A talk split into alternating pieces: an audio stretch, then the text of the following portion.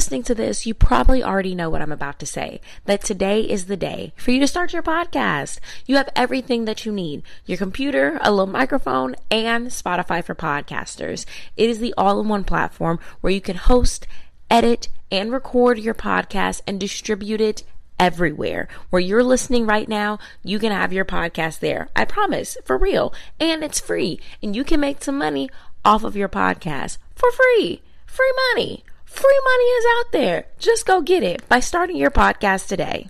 Streaming October 6th on Paramount Plus. First place I learned about death was a pet cemetery. Dead things buried in that land would come back. There's something else. Something's wrong with Timmy. He needs time to adjust. That's not Timmy. Something's talking through him. Sometimes dead is better. Pet Sematary, Bloodlines, rated R. Streaming only on Paramount Plus.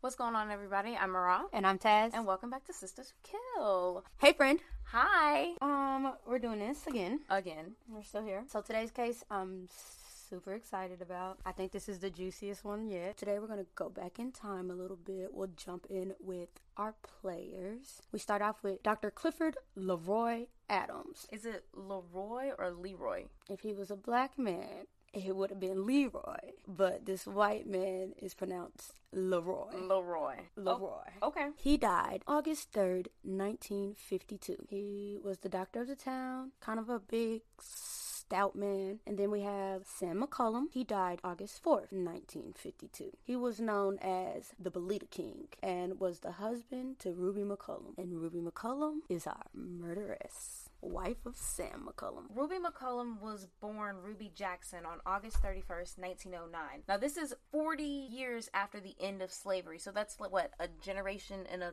3rd Mm-hmm. and it's also not that not that long ago. At the time, she was the wealthiest black woman in Live Oak, Florida, and Suwannee County. Picture it, y'all, the worst state in all of the United States in 1952. To give you an idea, like this was, we've been researching this case all week, and one of the funniest things is the articles. Right, the articles beside the article that we're reading. In these newspaper, Truman is president. In- is running for president. I seen an article and it was like first Negro teacher, kids like her. like it's way back. They're talking about oh this other school in this county is debating whether to integrate. This is the state of Florida where somebody is most likely to be lynched. More likely than any other state. And that's a fact, Jack. Also, like, I saw Vaseline in a jar for 15 cents. Just dated. So, as a child, Ruby grew up with a very Christian upbringing. Her parents were extremely strict. They were farmers. Her dad was actually a pretty successful farmer. Her and her brother and sisters were not allowed to dance. They weren't allowed to play cards. They pretty much played London Bridge and went to church. So, what's really cool about this is we got to find some primary resources, and Zora Neale Hurston did a 10 week expose on this case. And when Zora Neale Hurston was down back in her home in Florida reporting, you know, she interviewed some family members and it was like as a child, Ruby got her fair share of whoopings, just like everybody else did, right? But when she acted out and she knew that she was wrong for something, she would take her punishment. And the only time that she ever protested getting a punishment is when she knew that she didn't deserve it. So that kind of tells the type of person that she is. She's what I would call just a bookworm, you know? Not out doing too much, but that was also how she's raised, so that was what she was used to. But her parents really valued education. They actually sent her to school, and it was a segregated school at the time. And they didn't have a lot of money, but what they did is her dad was a successful farmer, like we said, so he traded beef for tuition. So that was how he was able to get his children educated. And she loved to read, like, she loved it. She was reading romance novels at like 10, which, like, Same. same. she pretty much kept to herself, but at the age 17, girl, she was proposed to, which we love, but she didn't. So she was like, nah. No thanks. But while she was at church, she finally met her husband, Did. Sam McCollum. They got married in 1931. They dated for about two years before getting married. And she was happy, you know. Sam was always gambling, but he held down a regular job too. Like, he didn't just hustle. They moved from Florida, went up north to New York to sell some insurance. And then his brother called him and he said, I Got this job where we're going to sell burial plots. So he moved back down to Florida to sell burial plots with his brother. They also took over the Bolita Empire together. This is a crazy. I don't know if this is the truth or if this is just a, a legend. Like a folklore. But what happens is before this time has like this dream of a house while she's sleeping. Like you know, we dream of our future. So at some point, she dreamed about this house, and then they when they get to Live Oak, Florida, she says she sees this house, and she says, "Oh my gosh, that's my house." And he's like, "What?" She's like, "That's my house." You have to get it for me. That is my house. Like, I need it. He says, okay. He's like, let's see who owns the house. The house is owned by a man named Hops. Now, this nigga is the Bolita King in Live Oak right now. Now, Sam gambles, but this is the Bolita King. Like you, you say, hey, I want your house and I want to gamble you for it. So they sit down for this legendary fucking gambling match, right? And they're playing the numbers, playing cards, doing whatever the fuck they do. And this nigga walks away with all this man's shit. Not just his house, but his whole Bolita empire. So then Sam says, All right, babe, let's go move in. And now I just made it. For those of you who don't know what Bolita is, it's like the underground lottery. You pick the numbers that come out on the ball and you bet those numbers each week. Uh, instead of going to the store and buying them, this is before the legal lottery. Right. They would just go door to door. You want to play your numbers? You got your money for your numbers? You put numbers in? Very, you in on this underground. And you could make a lot of money from this, like 200000 a year. They said Bolita was like the number three empire in Florida. Behind I believe that shit. Citrus. He blows up on this Bolita empire, but not even that. Again, he's still selling burial plots with his brother. He owns all the jukeboxes in town. He's got an eighteen thousand dollar farm. It's money everywhere. They feel like they living the good life. Yes, they are the wealthiest black couple in Live Oaks. Okay, in the whole town. And when I say wealthy, Miss Ruby only drove the latest Chrysler. Okay, She didn't, and the crazy thing is like she didn't care about clothes very much. She wasn't a flashy jewelry type of person. But that car, had to be the latest. you knew that car. and Ruby also didn't really go out. Wasn't into the gambling lifestyle. She knew that that's what he did, but she wasn't raised that way. But what she did have was a hand in all of those finances. She knew what was coming in. She knew what had to go out. She was keeping the books of that house. Think about Fences with Denzel Washington and Viola Davis. You come in, I put my wallet down. She does the bills. She says, "All right, this is your allowance this week. Go out and make some more money." That's how their house was running. In 1951, there's a law passed to try and cut down on illegal gambling. The law required them to get a license and pay a $256,000 tax. How much? 256,000. That's a lot of money. That's a lot of money now, so I know it was a lot of money then. Sam was one of 10 African Americans to get this license. He continued to run this Bolita empire. Even though the people in the state of Florida did not like it, like, you know, the um, Republicans and whatnot, they're like trying to elect officials who will shut this shit down, and the officials are being paid off, so it's still happening. So Sam, Sam is living the good life, right? He out here, he making his money. Even though Ruby never really went out, it was always talk around town. Sam was like, "My woman be at the house. My floors are swept, my food is made, my clothes are laundered, and she be fucking me good too. Everything I need, my wife is at the house. But of course, niggas like that are the main ones cheating. Right. So he was out here in these streets, fucking with everybody. Then you have the town doctor, Dr. Adams. This is like your most lovable crook. This is somebody that had just moved into Live Oak not even that long ago. As soon as he came, he became a prominent figure. And now the thing about Bolita is if you, as the Bolita king, need to make sure that everybody's in on it so you don't get shut down. Right. All of a sudden, he st- he comes home and he's like, "I am met this new white man. I got a new white friend." that's how that's how Zora Neale supposed to put it. Like he came and was like, "I found a white friend." Starts bringing him around, and and when he comes to the town, he ends up not only caring for white people obviously but he opens his doors to black people as well which there's two other doctors in the town and they don't do that What they also don't do is carry penicillin. He had brought this new medicine into the city. well and is was this like, when penicillin like just was introduced Yes, and it was like, you've got this new thing that's gonna cure us of everything. Like, give me penicillin. So he was the doctor in town. He got into his first bit of legal trouble around 1942. So what had happened was he was charged with having counterfeit bills and getting payments for services that he didn't perform. This man got not one, not two, but three but 40 character witnesses to come speak on his behalf, talking about what a good man he is and why they would never do that. Charges were dropped. He was let go scot free. That is such a privilege. Like That is what? such a white man shit. That is so basic white man shit. And if you see his face, you guys go look on our Instagram page. If you see his face, you're gonna be like, "Yep, that is the most basic looking." And you know, they're like, he's handsome and any girl would be lucky to have him. And I'm like, is he? he decides, I'm so fucking lovable, right? I should become senator. And he gets well on that path, you know? He actually in 1952 he was the senator elect and he was well on his way to be governor they were like he's on the fast track to be governor He's got So- a plan. Like, he, he was ready to take over. Ruby ends up having her child, and Dr. Adams delivers her child. That is her second, and then he also delivers her third child. Then after that, Ruby starts feeling some pain, and like this is her doctor, right? This is the only doctor there is to see. And she starts feeling some pain, and he's like talking to her, and he says, You know, you can feel better if you just do what I tell you to do. And mm-hmm. she's like, Okay, bet. Turns out that turns into like them having intercourse, whether it was consensual or not. And then after that, it also turns into a couple penicillin shots. Or was it? Things are looking well for the good doctor, you know. He's feeling good. At the same time, Ruby's mental health is declining. She gets put into the hospital where she is diagnosed with depression and anxiety by none other than Dr. Adams. Right. And this was in 1952, and she had just had her fourth child, Loretta. Postpartum. Right. And this is like also there's something going on with you and this doctor. There's something going on in your house. Your husband's cheating on you, and now you this is your fourth child, and you're always at the house. Like she, she was known to have a natural maternal instinct, but like Four kids is a lot. that's a lot. Two kids is a lot. One kid is a lot. I do not envy anyone. She's in and out of the hospital. First, she stays for a couple of days, then she's released. The second time, they keep her for nine days. Then she's released. She's put back in again. So it just seems like she's in and out of the hospital always for mental health reasons.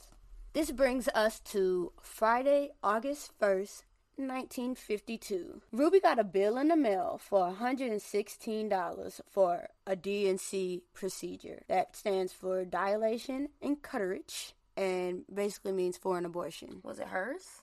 No. Oh. No, it was not. Then whose was it? I guess it was that cheating ass husband of hers. The bill was actually addressed to her husband and she intercepted it in the mail. You know how it's illegal to open somebody else's mail? Does that count when you marry? Right. I don't know. If anybody's married, let us know. What's the law? Nothing happened Saturday. Brings us to Sunday, August 3rd. It's a quiet Sunday morning. The people are at church. Things are going fine. So Ruby's got her two youngest kids in her car with her. Sonia's six and Loretta is one. She pulls up to the doctor's office. She gets out the car, leaving them in the car. And there are two black women in the waiting room, in the color waiting room. Ruby walks back to the office and she shoots the doctor in the back. She leaves, locks the door behind her, gets back in the car with her kids, drives home. The law, as they call it, arrives at the house. She has changed her clothes and she's now feeding her baby. The police are kind of like in a tight spot because, on one hand, this black woman just shot and killed a white doctor. But on the other hand, her husband has been paying them a lot of money to protect him. Obviously, as soon as this happened and word went out, because it's like at the doctor and everybody's at the doctor and it's a very small town, white people are coming for her. The Klan is coming for her. And so the Florida is Klan Nation, okay? Okay. They run that town. don't trust anyone. Those are your Florida. judges. Those are your police officers. Those are your governors. They fucking ran that shit, okay? Every single one of them. The sheriff is like, I need to come get you. And so he pulls up at her house and he's like, you know, you under arrest. Hey, girl, what's going on? Got, got He says- first. He says, What in the world caused you to kill Doc Adams? And she said, I don't know why I did it. He was like, she was calm as fuck. Like, and he was like, So what'd you do with that gun? And she's like, I threw it in the hedge in the back of the house into the bamboos. And they go to the back of the house and they grab that gun and they arrest her. She said, and they ask her, like, how the fuck did all of this happen? And she's like, Well, I was in such a state of shock. I completely blacked out. I can't remember a thing. It wasn't until later, when I was washing the blood off my hands, I even knew they were dead. So she has absolutely no idea. She says that she completely blacked out, and they are racing to get her to the jail, right? But the Klan is on their way. The uh, These niggas went from church to a lynch mob in just like it. in three seconds flat. So the sheriff has another officer in the back seat with Ruby. And basically, they're riding, and white folks, I guess, is on their giddy up truck, and they're riding after the sheriff because they're about to go get him. They're about to go. They're like, "No, you didn't kill the good doctor. We're gonna come and get you." So the sheriff says, "Anybody tells the other officer if anybody pulls up, shoot they fucking tires out." And that's what the fuck they did. And so that is how Ruby made it to Raiford Jail, which is an all male Is jail. it? Right. Like, why did she go to the all male Maybe it was the closest one out of town. Because they was just like, get her ass out of town. Right. They did have to get her out of town because it was about to get real dangerous for her really quick. So I guess, like, that was the sheriff doing his, like, you pay me business. The only reason this woman is still alive at this point is because she's rich. Right. That's all that's saving her at this point. They call Sam up and they're like, yo, Sam, your wife just killed the doctor. And he's like, what the fuck? He gets home, he packs clothes for his kids, and he grabs a suitcase full of money. He gets his kids in the car and he drives out to Ruby's mom's house. He's like, keep these kids, and here goes some money for them. A suitcase full of money. We know what type of money this man got. Okay. It says that they had about a $100,000 in cash just stashed away at their house. a $100,000 in 1952 is a lot of fucking money now, you know? So he drops it off with the mom and he hits the road. Now, if you know what Florida looks like, it's like Live Oak coming down into Ocala and then coming down into Gainesville. By the time that Sam made it into Gainesville the very next day, the papers say that he died of a heart attack. Ain't that some shit? Right? I don't know if he died of a heart. I feel like they was chasing his ass out. And maybe he beat it. There is also a legend that he made it out, faked his death, and now he's living a good life. And the third option is that he swallowed heart pills because he didn't want to deal with the consequences. And so he just was like, fuck it, I'm killing myself. Right, because he already had heart problems, so he just downed them. Yeah. As if it's not bad enough that Sam is now dead too, somebody don't went and stole his kid's money. Right. Oh my god, I saw that. She was like, there was traces of the money, like, but also They said we picked it- up a couple dollars that was left, but They put it in a barn. I get hiding the money, but like, also you should hide it where you have access to it at all times, not in the barn. You know what though? They said Ruby's parents are probably in the same house that they raised her in. They said that was a four room house, two of them bedrooms. And now he has dropped off what three of his kids because his son was in college at this time. Mm-hmm. They probably had like a You got some room to hide some money at the house. They probably had like a floorboard, like on the color purple, you know. The next day, August fifth, was the funeral for the doctor. They be having they be turning around quick. Everything in 1952 was turned around like That's so. what I said. So he was killed on Sunday and buried on Tuesday. I was like, was it because they loved him or because that's how fast it happened? well, also the trial happened pretty fast too. Yeah, People were, you know, proper and didn't do crimes are scandalous. So this like crime shook this town and pretty much shook the state of Florida because like a black woman killed a white doctor and she's not dead and, yet. and she's not swinging from a tree. What the fuck? So this town is absolutely going bananas. And so this funeral was packed. They said thousands came because everybody loved this doctor. They said this was the most sincere and largest funeral that they had had in Suwannee County. So now the good doctor is buried underground, and Ruby McCollum is about to stand trial. In this courtroom, we have AK Black. No, he's not black. Well, he's the prosecutor in this case. We have P. Guy Crews, who is the original defense lawyer. We have Frank Cannon, the second defense lawyer. Hal Adams, no relation to Doc Adams, the judge, and Ruby McCollum. Right, and the judge had been practicing law for like 40 years at this point. Like he's rural even earlier. Like n- when Ruby was born, he was still practicing law. So he is very Racist. I'm not even gonna say racist, but very. You think you're doing the right thing, but you have like that instilled bullshit in your head. right. It's in their DNA. So they're investigating, preparing for this trial, and Ruby's lawyer starts digging around the doctor's office and he finds a will. And it is not the will of the doctor. It is the will of a man named Laverne Blue. Laverne is the owner of Blue Lodge, which was a prominent hotel at this time. The will left all of his property and his body to him. But was he like related to? Not at all. so they took the will to Laverne Blue and said, Hey, did you write this? And he said, No, I didn't. This nigga was trying to kill me. And would have got away with it because he gave himself the body too. So all he had to do was turn in this falsified piece of paper. But this is not the first time that he's been caught with some fraudulent shit. Like he was already caught even when he was younger, much younger, with fraudulent bills. He was doing some insurance fraud on the side. That's how he was treating niggas for free. Girl, they even say he forged his way into medical school.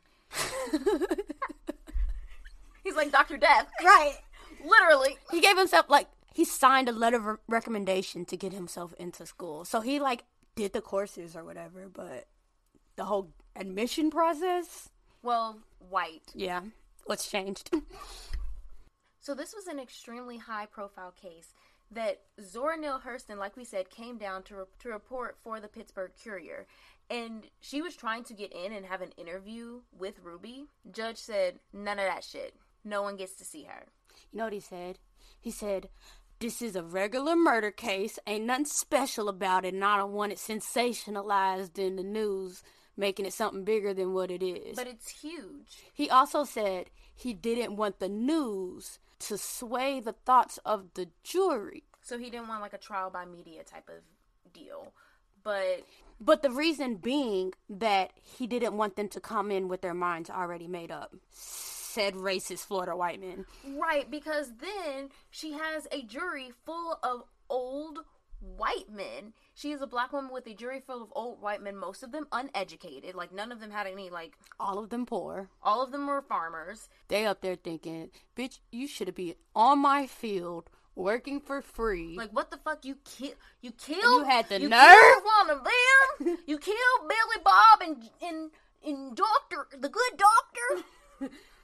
no, get get her out of here. Get her out of here, Bill. Get her out of here. And that's exactly what the judge intended on doing. So she's got some lawyers that are fighting hard for her, they asked, could they move it to a different county? Judge said no. which I think would have been the perfect thing to Solution, do. like it. everybody there already had their mind. The the courthouse was across the street from the doctor's office, aka the crime scene. right. It's like so in your fucking face. It should have definitely been moved. So after jury selection, they do the whole jury selection thing. They pick their jurors. Everybody's satisfied. They break. The judge goes over again how he doesn't want to sensationalize it in before they give opening statements. Then they do a sanity hearing to decide if she's sane enough to withstand trial. So they had one doctor and he was like, "Oh, she's sane." And then her lawyer had to be like, "Objection! This nigga's not even a psychiatrist. He like studied psych like for a year at some other practice or whatever, but this is not like what he does. So who is he to come up here and diagnose or whatever?" So the judge is like, "Okay, you have your little objection." So then he's like, "I want her diagnosed by two separate psychiatrists." And the judge is like, okay, but not this guy because he testified at my last trial and his testimony went on for three days. I won't be bored by that technical shit and wasting time drawing out this trial. So whoever you choose can't be him and it needs to be brief. So you don't want to hear the truth, the whole truth, and nothing but the truth. You just want to get this over with. So then the prosecution is like, if you're gonna allow him to get new psychiatrists, you need to put a time limit on him and you need to have it at a fixed location. And the judge is like, okay, I agree. She goes through the thing, and both the psychiatrists say she's sane. So they proceed with the trial. So this is like first day of like really getting into shit. We picked the jury. We're about to get started. Mm-hmm. They finish picking the jury at about 12 o'clock noon, and judge is like, come back at 2. 2 o'clock rolls around, and the judge is like, we need to extend the recess. An informant has reached out to me saying that there's a document in existence which, if it's true, may bring about new developments in this case. What document? We don't know yet. So the judge comes back at 3 and he says, They done found this document in Tallahassee and he's got a state trooper on his way now to go pick it up and bring it to the courthouse. Recess some more. Comes back at 4:15 and the judge enters with the document. He stares down Ruby and he stares down her lawyer. And he says the documents are proof that her, her lawyer Crews somehow obstructed justice because he did something two weeks before the psychiatry hearing. Like maybe he talked to the doctors beforehand and he was like, You've obstructed justice and you're off this case. When I tell you this judge is pissed, he says, You are no longer allowed to talk to me as a lawyer, only as a man. And I wish I could say some more shit to you, but I'ma hold it in. So he just fires her lawyer. Just like that. But he tells Ruby that he thinks it is very important that she have a fair and just trial Oh, fair and just trial with and impartial. Oh, oh, wow, with an all-white jury. Mm-hmm. Okay. and that she must have new counsel to represent her. He said, I will see to you that you get it. They say that they agree, but they need to it needs to happen fair amount of time, like don't stall. He says, I agree. I'll give him 10 days. The prosecution says, no, not 10 days. So I don't know what day exactly this happened, but he was like, fine, we'll have court the following Monday. So seven days or less That's not a lot of time. at all. But we're worried about being fair and impartial. She gets her new lawyer Sunday, November 3rd. And her attorney is Frank Cannon. And he actually said that the defense objected to him being their, her lawyer. Why? I guess he's good or something. I don't know. But they was like, no, not him. And he had to fight to take her case. So that was Sunday. Monday, the trial begins. Don't It you like prep forever when you're a lawyer? Like, No. But it goes to hell in a handbasket is where it goes. So she finally gets to tell her version of the story. But here's the thing she can't really tell her version of the story because this man is such a prominent figure in this community, and the white people want to see to it that justice is served. They put a gag order on her. You can't talk at all about your relationship with him up to August 3rd other than the fact that he was your doctor. You cannot talk about if y'all met in private, anything like that. The only thing that you can talk about are the happenings of August 3rd, 1952. Nothing else. So here's the tea, right? She said she had been his doctor's mistress for the past six years. And the question is was she his mistress or was she his concubine? Because there was a law in Florida, or what's it called? There was a. paramour law. So the paramour law was like, oh, basically, I have to look it up because it's basically saying As a white that man. as a white man, if you want to have any type of relations with a black woman, That's your right. you that is your do what do your business and do your thing and that is your right because you are allowed to do that because you still have control over these people now mind you black men and boys were being murdered for looking For at a white looking at a white woman at a white woman. But these niggas didn't even need her permission.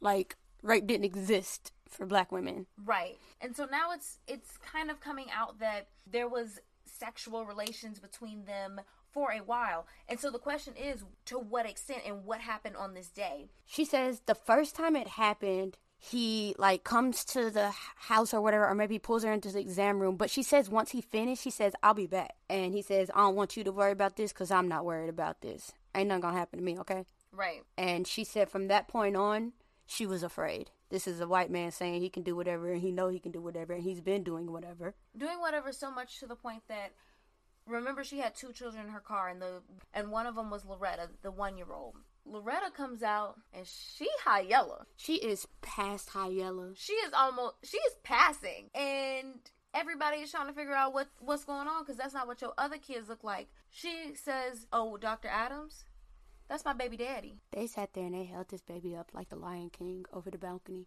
and was like, "Look at this baby. Don't she look just like him?" And the judge said, "Don't look at that baby." And so like half of the jury was looking at the baby, half the jury didn't look at the baby. It was like because the judge was like, "Oh, this wasn't officially submitted for evidence," but they tried to submit the baby in for evidence to show that this wasn't a premeditated murder. This was a lover's quarrel. And like when I tell you this baby is evidence, y'all go to the Instagram page and look at the daughter and the dad or the daughter and Dr. Adams side by side and tell me that's not his? I mean, there's two of them. There's one when she was a baby, and one in a picture of her as an adult, and both of them look just like him. So she goes through her account of how the day of the murder went. She says she goes to the doctor because she's having a pain in her shoulder. And there's a couple other people in the waiting room. And she was like, he was like, come on back. And she was like, what about them? And he was like, you're fine. Come on back. And she's like, he gave me a shot of penicillin. And then they began to discuss a bill. Now he had a secretary. She was black, and her name was Thelma. Mm-hmm. You know how secretaries do? They be eavesdropping and grabbing on the tea. So they definitely had her on trial, giving her testimony. But she heard them discussing a bill that was owed. Now, as a secretary, it's her job to send out the bills. right, and she didn't send that bill out. She did not, and she didn't know how much that bill was for. They're discussing the bill, and she's like, How much do I owe you? And he's like, $116. Now, Her three shots of penicillin are nine dollars. but you know what wasn't? That bill that she received on Friday the 1st for that abortion. And so she's trying to figure out why is this bill here. Turns out, Sam, the reason why it was addressed to you, even though your wife does all the finances, because you fucking around and got a local teacher pregnant. So that's what that bill was all about. So Ruby says, "Look, I'm gonna pay you this nine dollars, and I'm gonna give you an extra hundred dollars because that's what I got on me. You know what I'm saying? she's like he pulled her behind this like screen and told her to get on top of the operating table. And she's like nah man my arm hurting. Please like not today. He's like oh today. And now. Get on top of the operating table. And she was like another time. Please. He said now. So he begins to slap her around a bit this is when she's decided that enough is enough she resists and she's like no this isn't happening. She said he walks over to the back and he grabs a gun and he puts it in her stomach and he says, Get on top of the fucking table. And she says they begin fighting over the gun and tussling with it and it just went off. Just went off. Eh. The gun had four shells missing. He had a bullet in his heart, his left shoulder, and another one in the side. They say he shot him in the back, but was it the back or was, Was it it like the- a tussling, like he turned in a It sounds like a first one off, and then like you go crazy, pop, pop, pop. You know what I'm saying? Right, because the whole story of she walked in and there should be four holes in his body. Right. You have three holes in his body, four shells. Her prosecutor's arguing the forensic lines up with a tussle. So there's some discrepancy because some people say that she brought the gun, and so it's fight of did she bring the gun, like intending to kill him, or was the gun his? And apparently, she mentioned in court that Dr. Adams was scared of something or someone was going to come get him, and they interviewed a local like not pawn shop, but whoever the fuck sold guns back there. It wasn't a blacksmith. He wasn't making his own or anything.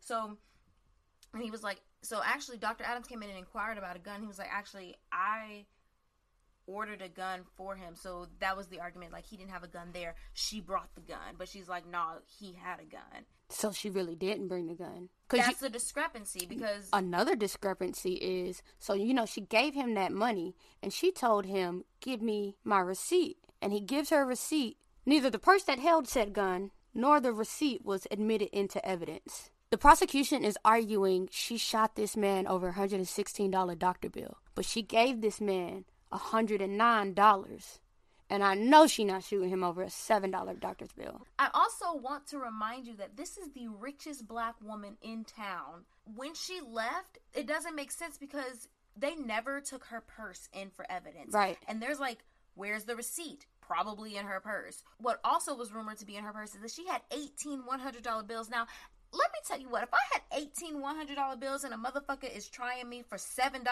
I'm going to throw a $100 bill in their face and walk the fuck out. and Exactly. like, And the other side of that is this doctor never sweated nobody for nothing. He was known for doing pro bono work around town because he said it was pro bono, but what he was really doing was claiming these people as tenants on his farm and that he needed to pay for their health insurance and was getting a kickback in taxes. So fraud, basically. Mm-hmm. And speaking of that farm, glad you brought that up. He had that farm, and when and she claims when she had Loretta, and then told him that she was pregnant again because at the time of this shooting, she was pregnant again, allegedly with his child again. When she tells him that, well, he's her doctor, so when he examines her and realizes that she's pregnant, he's like, I'm gonna take you and Loretta and the unborn baby, and we're gonna go to the farm. We leaving Sam, we leaving all the mother motherfuckers, we leaving all them other kids.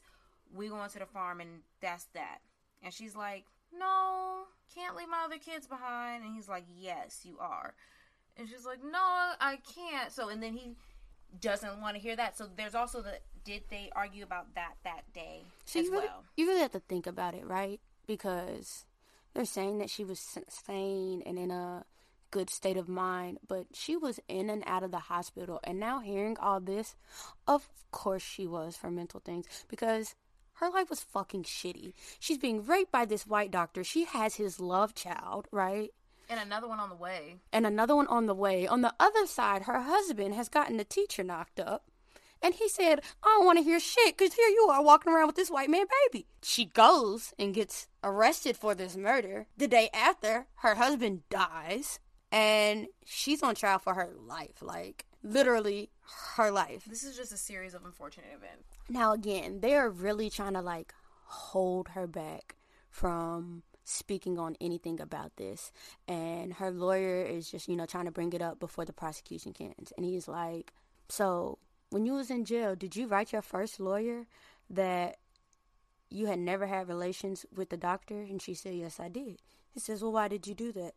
She says, because I was afraid. And he was like, Were the cops harassing you? She said, I don't know if they were cops, but they came in, they held me down, and they gave me a shot, and I wasn't, and I was ill for the next few days. So she was fearful for her life and then signed this affidavit saying that That's not his baby, and I've never had sex with this man because, again, 1952. Even if you are fucking this woman, like, you're not gonna admit to it. That's like a, Right, and I I think it goes back to what we talked about about her personality as a child. Like she never said that she didn't shoot him. right. She never said that they didn't have any type of intercourse. What she said was that she did not intend to kill him Mm-hmm. that day. And what she's trying to tell you is that it's all deeper. It's not just some surface level I killed the good doctor type shit. And especially not over a $116 bill. I'm rich.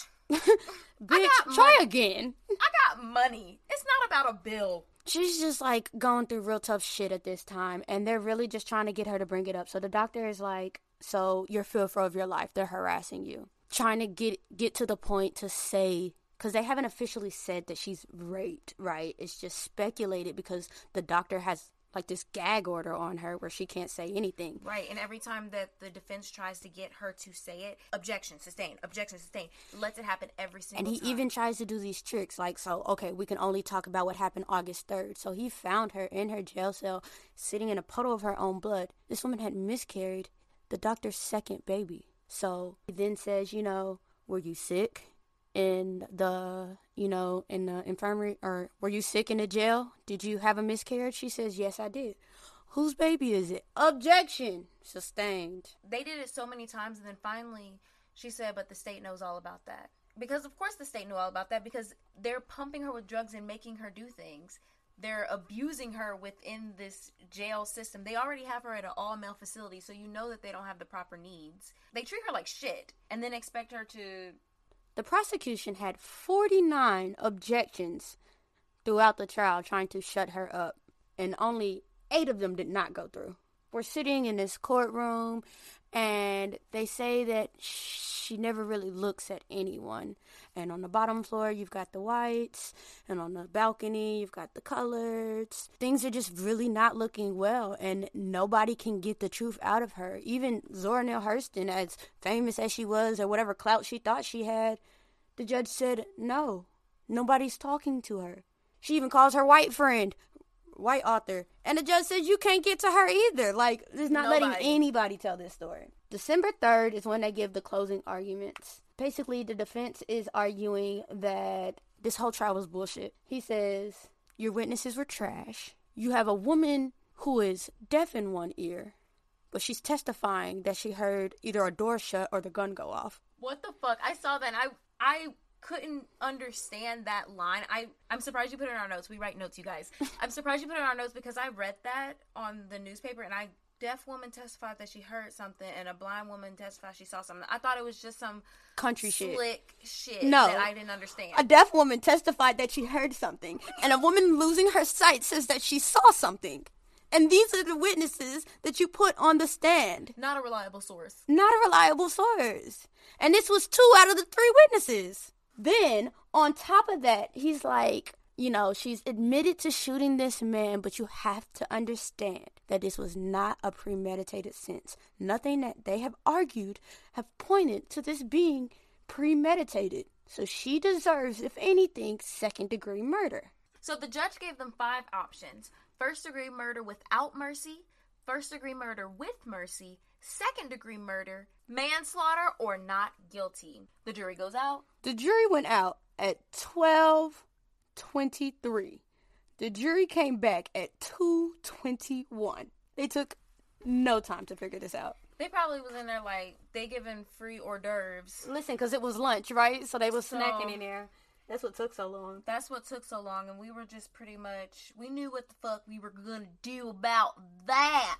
She got the verdict of guilty without mercy. Meaning she's supposed to go to the chair. So her lawyer stands up and he was like, "Listen, I got 15 days to appeal this, and you bet your ass I'm appealing it." Hell yeah. he gets an appeal and they're just doing all this research all this research until i mean she sat in jail for years waiting on them to figure this out finally they allow for them to retrial because they say it was unjust that they went and visited the crime scene without the judge present so they was like fine you can have a new trial so this time he puts her on for insanity and he wins. So they sentence her to life in a psych ward. And they send her to Chattahoochee, which is like the worst psych ward. Like that shit you see on American Horror Story, this is what was going down in here. And also at the time they were so Many- quick to put a woman in the psych ward. And the practices then were so bad. Right. Electric shock therapy.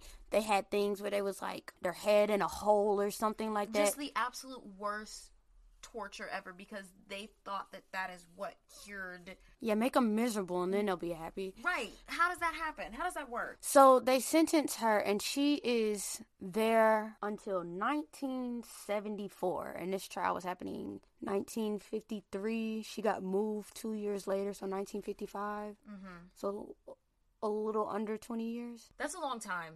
Out in 1974, and she returns to her family, and her family's kind of like, "Hey, we're such and such," and she's like, "I know who y'all are. Like, I still know y'all." Right. And when people question her about Dr. Adams or who's the father of her youngest daughter, Loretta, she's like, uh, I don't know. I don't remember nothing. I don't remember nothing from back then. So then you wonder is it the shock therapy? Is she scared Is to death to talk about it? Yeah, that gag order was tight on her, and she knows what they are capable of. She's finally free, and I doubt she's doing anything to fuck that up after what she's been through. Exactly, exactly. Ruby is out, and then she dies on May 23rd, 1992, at the age of 87. So, as much as the judge tried to play down this case, it was obviously huge. It stirred up the town. It still stirs up the town. Like it they consider it like a mark on their city and they were talking about this all over the country, of course, because this rich black woman just killed a white doctor. Like huge, right? The town had a lot of mixed opinions about it. There are so many unanswered questions in this case because you have to understand that this story involves three people and two of them are dead. Right. All you have to go off is Ruby, who can't say anything. And so you just have a lot of speculation going on. There's speculation about her being a mistress. Some people feel she was raped. Some people said anybody be lucky to have that doctor. And she probably felt honored to be with him. And then on trial, she says, I was not his enemy. I'm in love with him. So, Which was weird as fuck to me, right? Mm, because I was completely. Was it a Stockholm thing? Yeah, that's what I was thinking. Like, is it some type of Stockholm syndrome where it is hard for you to say no to this person? You fall in love with your captor. It can happen. It can, but does the switch back happen like that to make her kill him? She could have just had enough that day. I mean, that's what she says. I just had And enough. he and he pulled out his gun on her. Maybe that was something new. You know? Mm. She said that he like just got that gun. So maybe, you know, He was feeling Billy Badass. mm-hmm. Another thing that they say is that she was at this doctor's office damn near every day. Oh, secretary said every day. The speculations are that she either was fucking him in that office every time she was up there or that he had gotten her addicted to what was it, morphine? Yep, and shooting that shit into her arm every single day. Which, To the point where she's addicted, so now she's coming back like can't fight it type shit. And then he's also saying like, there's two ways to make this right. I have to do what I have to do, give you your full examination, including me in you, and here's your little mm. shot to make you feel good. Doctors are so pervy. It still wasn't even confirmed officially that that was his daughter either. It just nothing ever happened. And even afterwards, right? So both of them had a lot of money, Dr. Adams and the McCollum family, right? Right. So you have to remember the dad died, Sam died, and Adams, doctor died. The will has to be divided into five or four parts for McCollum. Is Loretta his child or is she not? Then is she Adam's child? Because do they divide his money by him and his daughter or him, his daughter, and her? But here's the thing all that's fine and dandy, but what Mrs. Adams did, his wife, because of course he had a wife. Oh, she sued her for everything that they had. So the But- McCollum family had absolutely nothing because she got all of their money. So sure, some money was actually all the money would go to her because she is now the sole breadwinner. She is the wife. Your wife gets your money. Well, now it's time to move on to our favorite segment called Well, I'm not black. I'm OJ. I ain't do it, but if I had done it, this is how I would have done it. So let's get into it. She's innocent, clearly, right? Yeah. I mean, not in the time setting that she was in, but oh, she's fucking innocent. Right. And if I would have done it, mm, you know, when you're in that situation and you're tussling for your life, sometimes you really have to tussle for your life. If I'd have done it, I'd have been in first degree because that shit would have been thought out. Right. And I think that was the whole premise of her def- of her defense. Like, She shot him in the doctor's office with two people in the wait, three people in the waiting room if you can count the secretary. and always, if you're trying to murder somebody, the best way to do it is to get them secluded. Right. And a doctor's office, even if it is the examination room, is not secluded. And she's smart enough She's to know that. dumb. She also had her kids in the car, so she wasn't planning on being there long. She was coming to get her quick fix and get out the fucking door. But now it's turned into this whole thing. So she's innocent. At least not first degree. Right. She says she does it. Manslaughter? What's manslaughter? So manslaughter is like you kill them, but it's like not without malice. So basically, the circumstances are not accounted to murder because murder is like, uh, I meant to do this. I am still had some deep hatred for this person, and that's the I reason why I you did it. Right. So it's like, mm, definitely should have been manslaughter. Definitely should have sent her to a women's facility as soon as it happened. I would say she should have been in a black facility, but even blacks facility probably fucking worse because they get second class everything. Well, also just the fact that a woman was doing this type of crime is just like how how unladylike. Whether There hadn't been in a there hadn't been a woman on death row for like almost a hundred years before this in the state of Florida. Remember, she got put to the electric chair, right, and she just won her way out of it. I'm surprised she made it through. Honestly, yeah, she actually made it. She had to serve her time, but she actually came out on the other end, and I applaud you, girl. and the fact that her story is so it's ho- so hard to find her story like when we were researching this case we had to deep dive into some very old newspapers there's no mainstream story about this the only podcast talking about this are white podcasts like this is such a gem in what black people have to do and overcome and and you know what? That's why it's not widespread. Right. If a black woman just went and just lost her mind and was truly crazy, it'd be like everywhere on the news. But they're trying to make it seem like no, these white people were good and these niggers are bad. In 1994, two years after she had died, somebody tried to investigate the case and was still blocked. Like they went to the courthouse to try and get records and was still. if that gag order is on they don't want to you cannot say anything you cannot attempt to say anything you cannot try to say anything because worse is fucking coming you can't say shit and the fact that gag orders are still like happening like they there's a, there's supposedly a gag order about what's going on at the border at the detention camps at I'm the sure border there is because I ain't heard shit. you ain't heard shit And then on top of that, her family doesn't speak about it. her sister spoke on that documentary that we watched. Right. But her son was like, I and a couple of nieces and granddaughters, but distant people. Right. And her son was like, I don't talk about my mother. And Which he wasn't wanna- on. He just declined to speak. Right, and basically was like, uh, no, she never moved back here. Like, very much not about the trial at all. If he says, I don't talk about my mother, I would ask him about everything, but I want to know who raised Loretta and if she was raised white or black. But here's the thing when Sam dropped off the kids, he dropped off his kids, and then Loretta left to go be with some. Yes, to go be with some aunts. Aunts or sister in laws, one or the other. And those are the people that held her up in court. So she was actually raised in a different house than the rest of them. Because, you know, she up in New Jersey. So. I guess like maybe he was like, my kid's gonna be with my family and your kid's gonna be with your family type shit. I don't fucking know. She, she's not even there to do her half of it. So Right. what the fuck responsibility do I have over this child? Mm-hmm. Damn.